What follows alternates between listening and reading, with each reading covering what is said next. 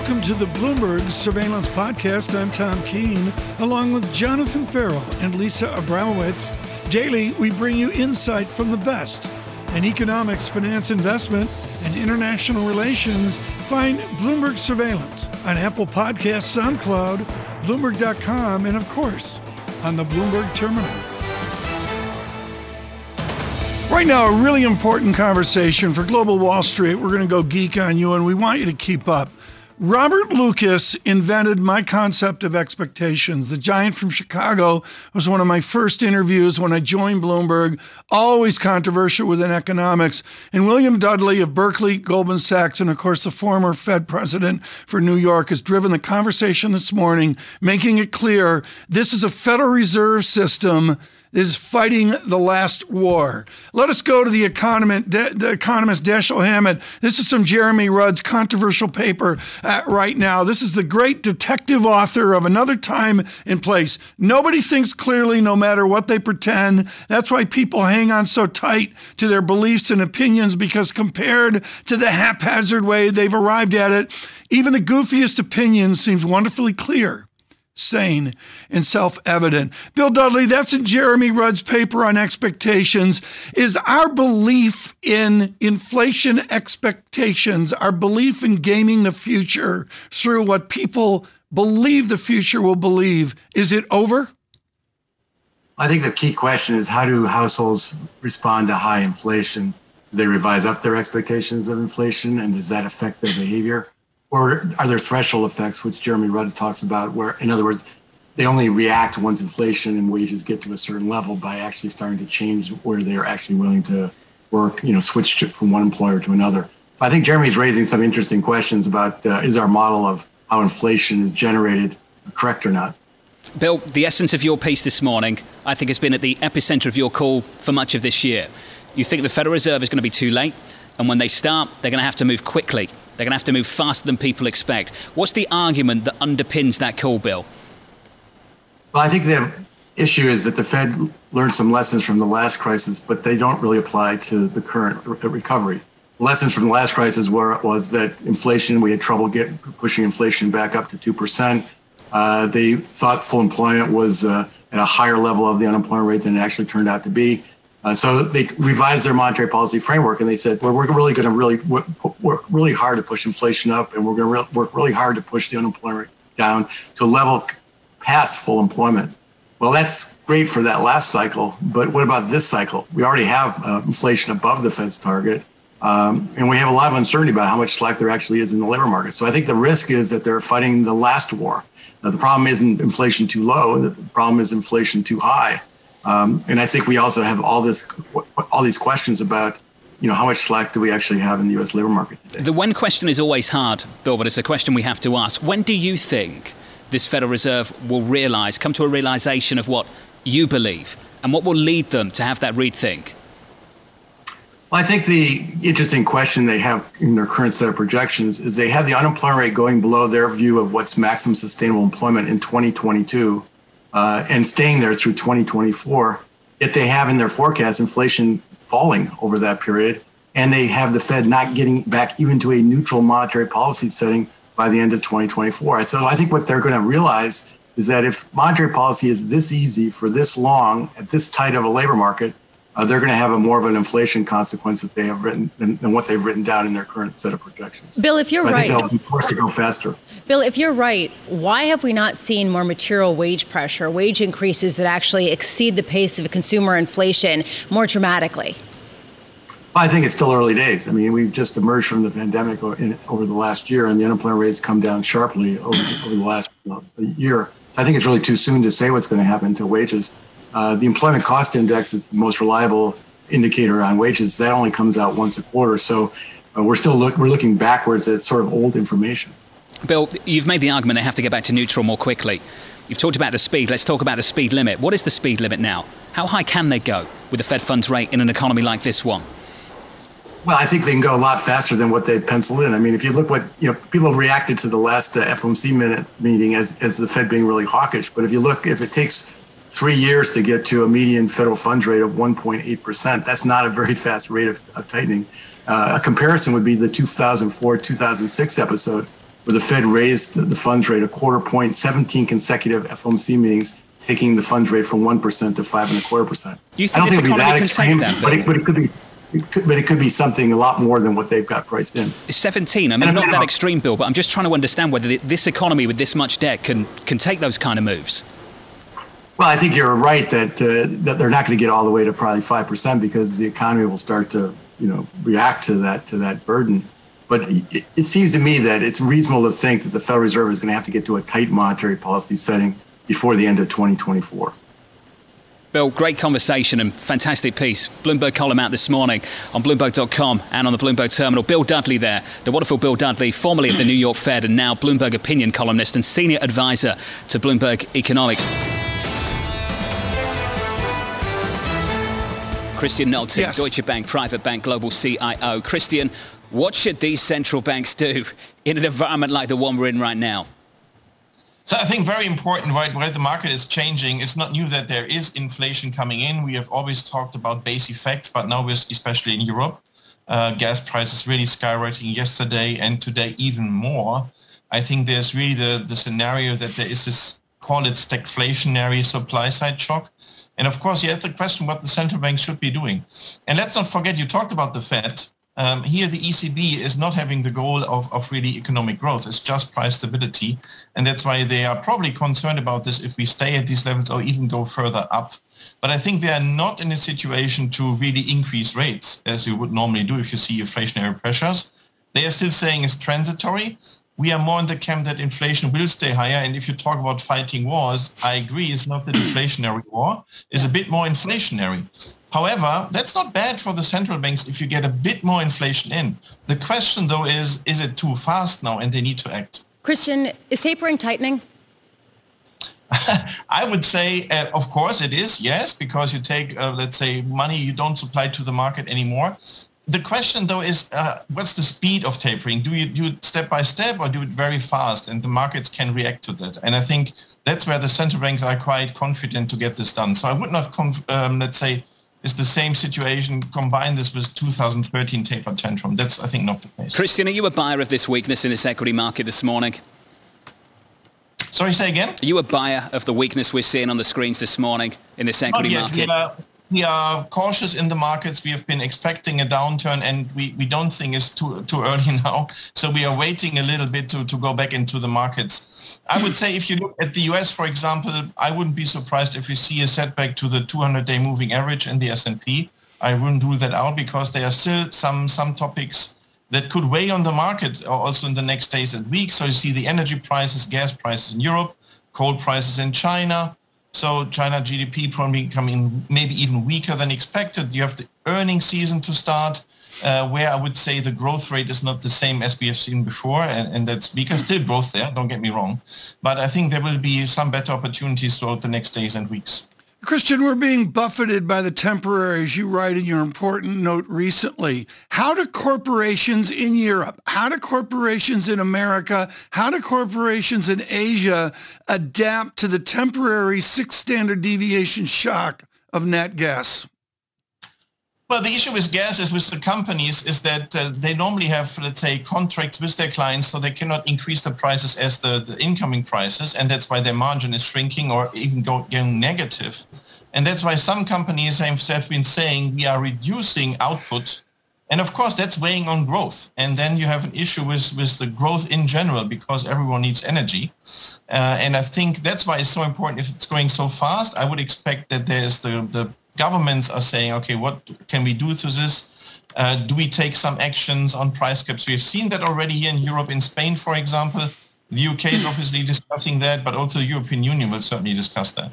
Hey, Christian, great to catch up. What a morning for it. Christian, Christian Nolting, Deutsche Bank Private Bank Global CIO.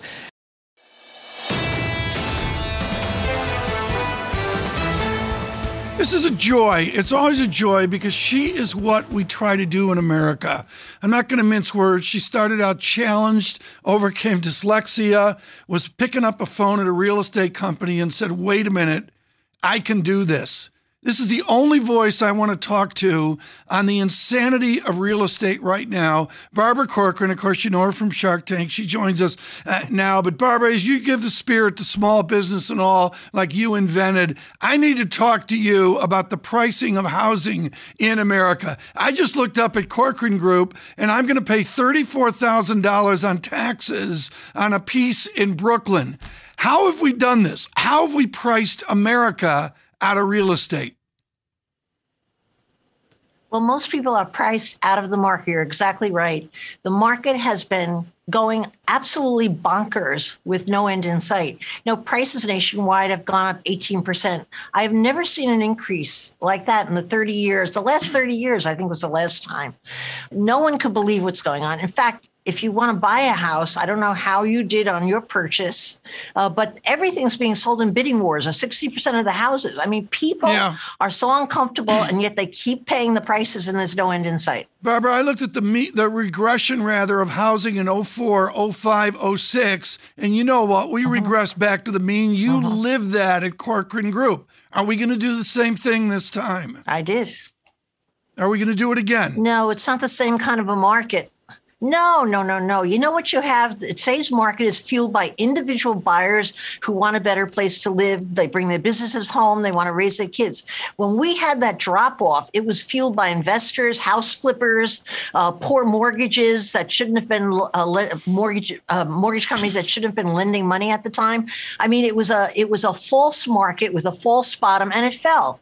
We're not going to have that now. I'm just hoping that the prices cool down a bit because, as you started to say just a minute ago, so many people are left out of the market. It just seems unfair. Just to have a house, you have to feel like you have to be a pro investor bidding up the prices. It's it's just insanity. I've never seen anything like it. Barbara, this is for individuals, but it's also for small corporations, and I know you do speak with a lot of them. I'm wondering how much oh. this dampens their enthusiasm, their optimism, their willingness to hire, to expand if the fixed costs are going up as quickly as they are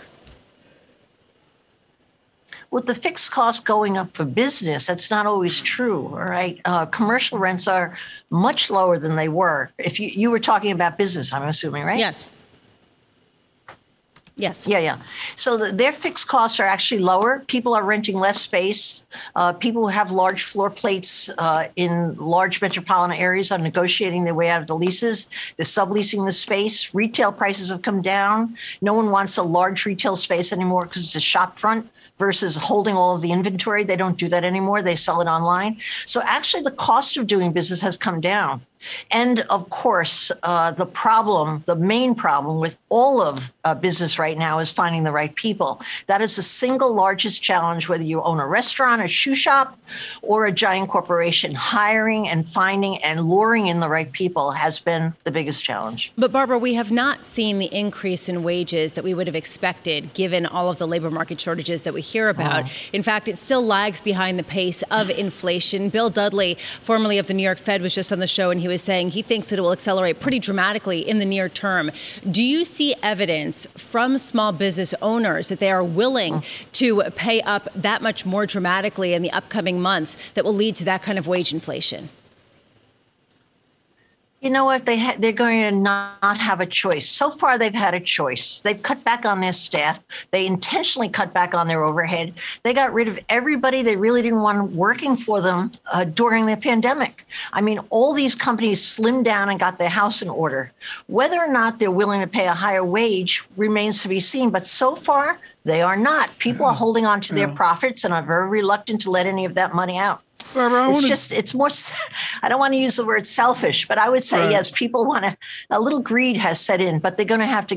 They're going to have to give something. Barbara, one final sure. question: You in support with AT and T are mm-hmm. actually out there talking to real people. Mm-hmm. These are webinars and things like that, where yes. Barbara Corcoran, folks, is talking to mm-hmm. people mm-hmm. about small businesses. Let me raise my hand in the back room of the Zoom call. Barbara, could you do now what you did then? Uh, yes, I could because you know what the pandemic has pr- uh, proven that, and that's what the purpose of the Business Unusual webinar series presented by AT&T actually is. We're trying to give people the tools they need to reinvent themselves with very little money in their hand, and today's market accommodates that. Everybody is rewriting their business plan, redoing the way they deliver their products to customers, reinventing how they could attract customers in. And that's actually why AT&T decided to do the webinar series because a lot of people don't know how to do that. Okay. I know how to do it. I know how I'll to get say, the people yeah. who could tell people how to do it. Barbara, I'm looking for four bedrooms, Upper East Side. See what you can do this afternoon. Barbara Corcoran, thank you so much uh, with her venture partners. I'm going to give you my, a sublease on my place. You yeah, got it. Yeah, sub sublease. Thank you so much, Barbara uh, Corcoran.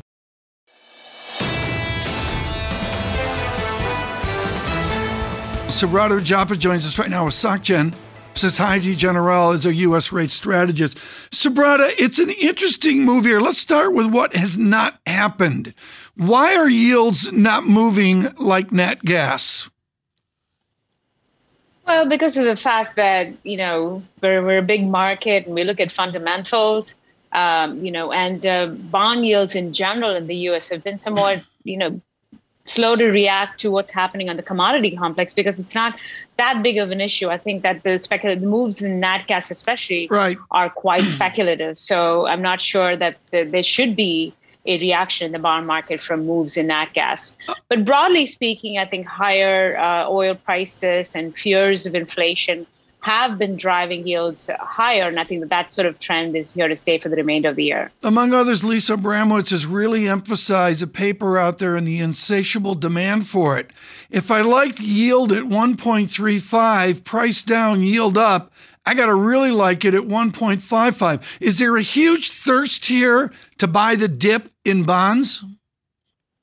I think what you're going to see from investors is some level of caution, given the fact that we've seen this sort of very sharp move from around 130 prior to the FOMC meeting a couple of weeks ago to around 155, and the momentum seems to be towards higher yields given headlines around inflation. I think what you're going to see over the next coming weeks is more cautious approach in the bond market. You know, you're not going to see dip buyers come in right away. They're going to need to see 10-year yields stabilize, I would say, between say 150 and 170 before they come in and start buying the market here. So I think over the near term, they probably stay in the sidelines, especially heading into payrolls this weekend. And then beyond that, I think if we stabilize into a new range, then you'll start seeing investors coming in and buying the dip. So, Badra, many investors, many legends of the investment world are worried about this S word. And I want to discuss it with you. I think there's a difference between being an economist and looking at stagflation and saying the stag piece of this does not work. We just had an ISM north of 60. Growth is expected to have a four handle through next year. That's not stagflation. Market participants are looking at rate of change and saying, look, growth's decelerating and inflation expectations are still elevated, and maybe they might accelerate into a new year. I want to understand how a bond market behaves in that kind of environment of decelerating growth and persistently high inflation. What does that look like? So I think that inflation expectations should rise modestly, especially given where inflation expectations are in the UK or Europe. This is not just a US phenomena. You're seeing global inflation expectations rise quite meaningfully. We actually did a chart comparing inflation expectations across different regions last week in our weekly. And what you notice is that US 10 year break evens, for instance, have been very much in a range uh, and and sort of until yesterday they've kind of been hesitant to break above 240. So I think if inflation risks persist, you're going to see uh, room for uh, break evens to continue to rise from here on. But broadly speaking, I think that the um, fundamental picture is very supportive. Growth is quite strong. Um, you know, yes, we're seeing a revision, revisions to growth in the third quarter, but that's just pushing out growth for into the the the upcoming quarters as well as well into into next year. So it's not growth that we're losing; it's just kind of getting postponed. There's no derailment. Uh, there's just a postponement, if you will, on yeah. on growth. So, in that sort of context, I think that yields should continue to rise and inflation expectations perhaps continue to rise as well. It is, though, Subadra, the classic EM dilemma. An EM central banker often confronts upside inflation risk, downside growth risk, and often they do one thing they hike. I'm trying to understand what DM central banks are going to do through next year. Will they have the patience, do you think, the tolerance to sit this one through? I think they will. I think that you know, like uh, I think Fed, Fed, Vice Chair Clarida said, they want to really see what the inflation prints are up to the end of the year and beyond to see if there's a, really a persistence of of inflation. So they're not going to really rush into guiding the markets towards hiking or rate hikes anytime soon. Uh, they're still focused on the, the, taper announcement, which is probably going to come in November, regardless of what happens to the unemployment report on Friday. I think beyond that, they're going to need to see some consistent pressure, supply chain pressures, wage pressures before they start thinking about hiking rates. But what they're doing right now is setting up for the ability to be uh, to raise rates in the second half of, of next year by finishing the tapering perhaps by the middle of next year. Subadra, they're going to be tapering bonds at a time when there is this market deceleration in growth. And I do want to circle back to this idea of the S word, the stagflation debate. How high can yields get if we do experience an environment like that, not later this year, but even next year, as some of those bond purchases start to wear off, and as we start to see a more normalized economy with these supply chain disruptions still in full force? So I think the tapering of asset purchases on margin should actually help push yields higher, if anything. I mean, our forecast, we think the 10 yields probably get to you know two and a quarter by the, by the third quarter of next year. So that's sort of the the time frame that we're looking at a very gradual rise in, in yields. Um, I think that over the last couple of weeks, the market has very meaningfully priced in a much more faster pace of rate hikes. So that's putting some pressure uh, in the belly of the curve. Right now, I think the market seems quite efficiently priced for hikes for the for the next you know three years up to 2024. We just need more data for the market to be able to price in uh, perhaps a much more uh, faster uh, pace of, of hikes from here on. So, really, I think there's going to be a very gradual repricing higher as we get data over the upcoming quarters. How much potential is there for significant policy risk due to the composition of the Federal Reserve at a time when it's increasingly politicized who will be the next Fed chair? Um, I think that there is some policy risk. Clearly, I still I still view that uh, I think Chair, Chairman Powell gets a, gets another uh, ex, you know extension in his term.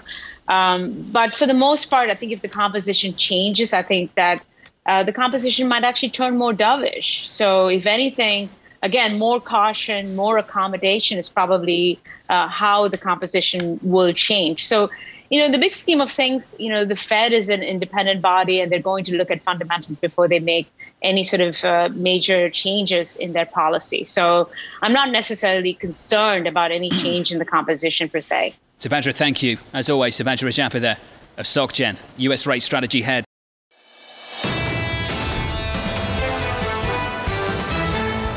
The first time in this pandemic, we welcome Mr. Rubenstein into our studios. Thank you so much for joining us here. My pleasure, Tom. It took you, what, three days to get into the building? Oh, it's a little more complicated, but it's worth it. Well, Mike's really done a great job of trying to make it you know, not not comfortable, but just process driven. So we get it. Maybe that's going to be uh, the future for business. Julie Sweet has to deal with this at Accenture. She's taking a different path to get here. First of all, tell us how the Columbia Law grad is different from what we see at McKinsey and the others. Well, remember, Accenture is a publicly traded company. It has a market cap of 20% per year the last 10 years. Right, more than $200 billion in market cap.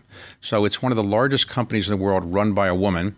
And uh, she is trained as a lawyer, not as a consultant. And they are one of the biggest, they are the, now the biggest consulting firm in the world, Accenture, which was a spinoff of Arthur Andersen many years ago. And they've just done a better job in building their presence around the world. They have now 624,000 employees.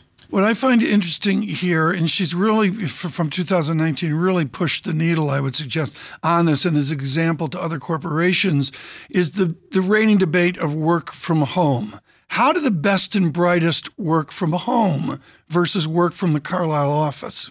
Well, it turns out that uh, during COVID, people that have technology skills can work from home. Now, as you know, businesses are now saying we want to get your, our employees back. But during COVID, when you had to work from home, uh, Accenture did a great job of, of doing this with their clients. They worked remotely with their clients, and it worked out so well that they had to add 100,000 employees during the COVID period of time. David, one of the reasons why I thought, found it so fascinating that you, of all people, interviewed Julie Sweetest. First of all, you're a fantastic interviewer, but also uh, she has a law degree. She was a law firm partner. That is how she came into this company. And you also have a law degree from right. the University of Chicago. What is the intersection that you see as increasingly relevant or not going forward of having a law degree in business in the changing world we're in now? Well, uh, she was a partner at Cravath, Swaine and Moore, and I was a summer associate there. Uh, she was uh, much more senior than I ever was at that firm, but she showed that she was really, really analytical, could get along with clients, and I think a law degree helps you reason well. Uh, clearly, a lot of CEOs have law degrees. Obviously, some have MBAs, but a law degree gives you a certain grounding and a certain way of thinking logically about things, and clearly it helps you solve problems. And so I think she thinks her law degree really has helped her uh, run Accenture. And I should point out that she runs it without any headquarters. Accenture has no headquarters. She's based in Washington, but it's one of the few companies in the world of any size that doesn't have a corporate headquarters. So you have that on one side, where basically she's saying you guys don't have to have uh, a seat in the office. You can work from home. We can make it work. And then you have others, uh, particularly on Wall Street, where people are saying if you don't get back to the office, you probably are making a mistake if you're a junior employee. Where do you weigh in on this? Well, I think most employers would prefer to have their employees in the in the office a few days a week. I think uh, Wall Street people are saying, "Come on back at least a couple days a week, maybe not five days a week, but at least a couple days a week." I think J.P. Morgan, Goldman Sachs, and others are wanting their employees back in the office, but not necessarily in five days a week, the same hours as before. I think uh, private equity firms are largely the same. We would like to have people come back when it's safe to come back, but it may not be that people will come back and work five days a week the same kind of way that they did before. And that way, COVID has really changed the way people are going to work for quite some time. What does it do for business travel? What you know, the airlines are talking premium, uh, excuse me, business class to premium. There's all this jump through hoops. What's it actually do to business travel? While business travel is down on the on the airlines, uh, leisure travel is beginning to come back better than business travel. Business people have realized that you can you can do things uh, remotely and certainly by Zoom or Zoom equivalent without having to travel. So you and I don't need to go to Davos.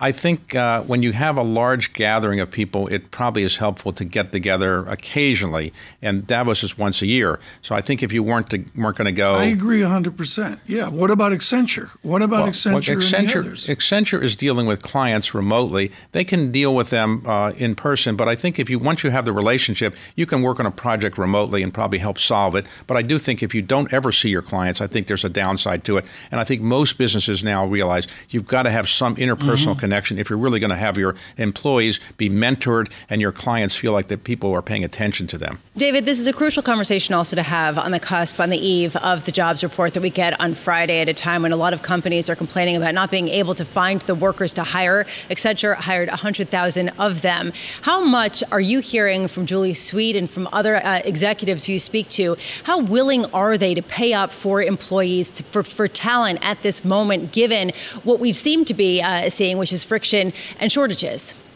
Well, as we all know, companies that are in the technology world and financial service world have done extremely well. They can afford to pay up, and they are trying to pay up. I think the biggest problem is that uh, entry level kind of jobs, the kind of people that are working at large private equity firms or consulting firms, um, they are not as difficult to get, though they're, they're, harder to get than they used to be. But it's getting people to work at McDonald's or the equivalent entry level jobs. A lot of those people are not willing to work at minimum wage or even slightly above minimum wage. Now, that's where the real problem is, I think, in the economy the other day, David Rubenstein, I've got to leave with this with your public service to the nation with James Earl Carter.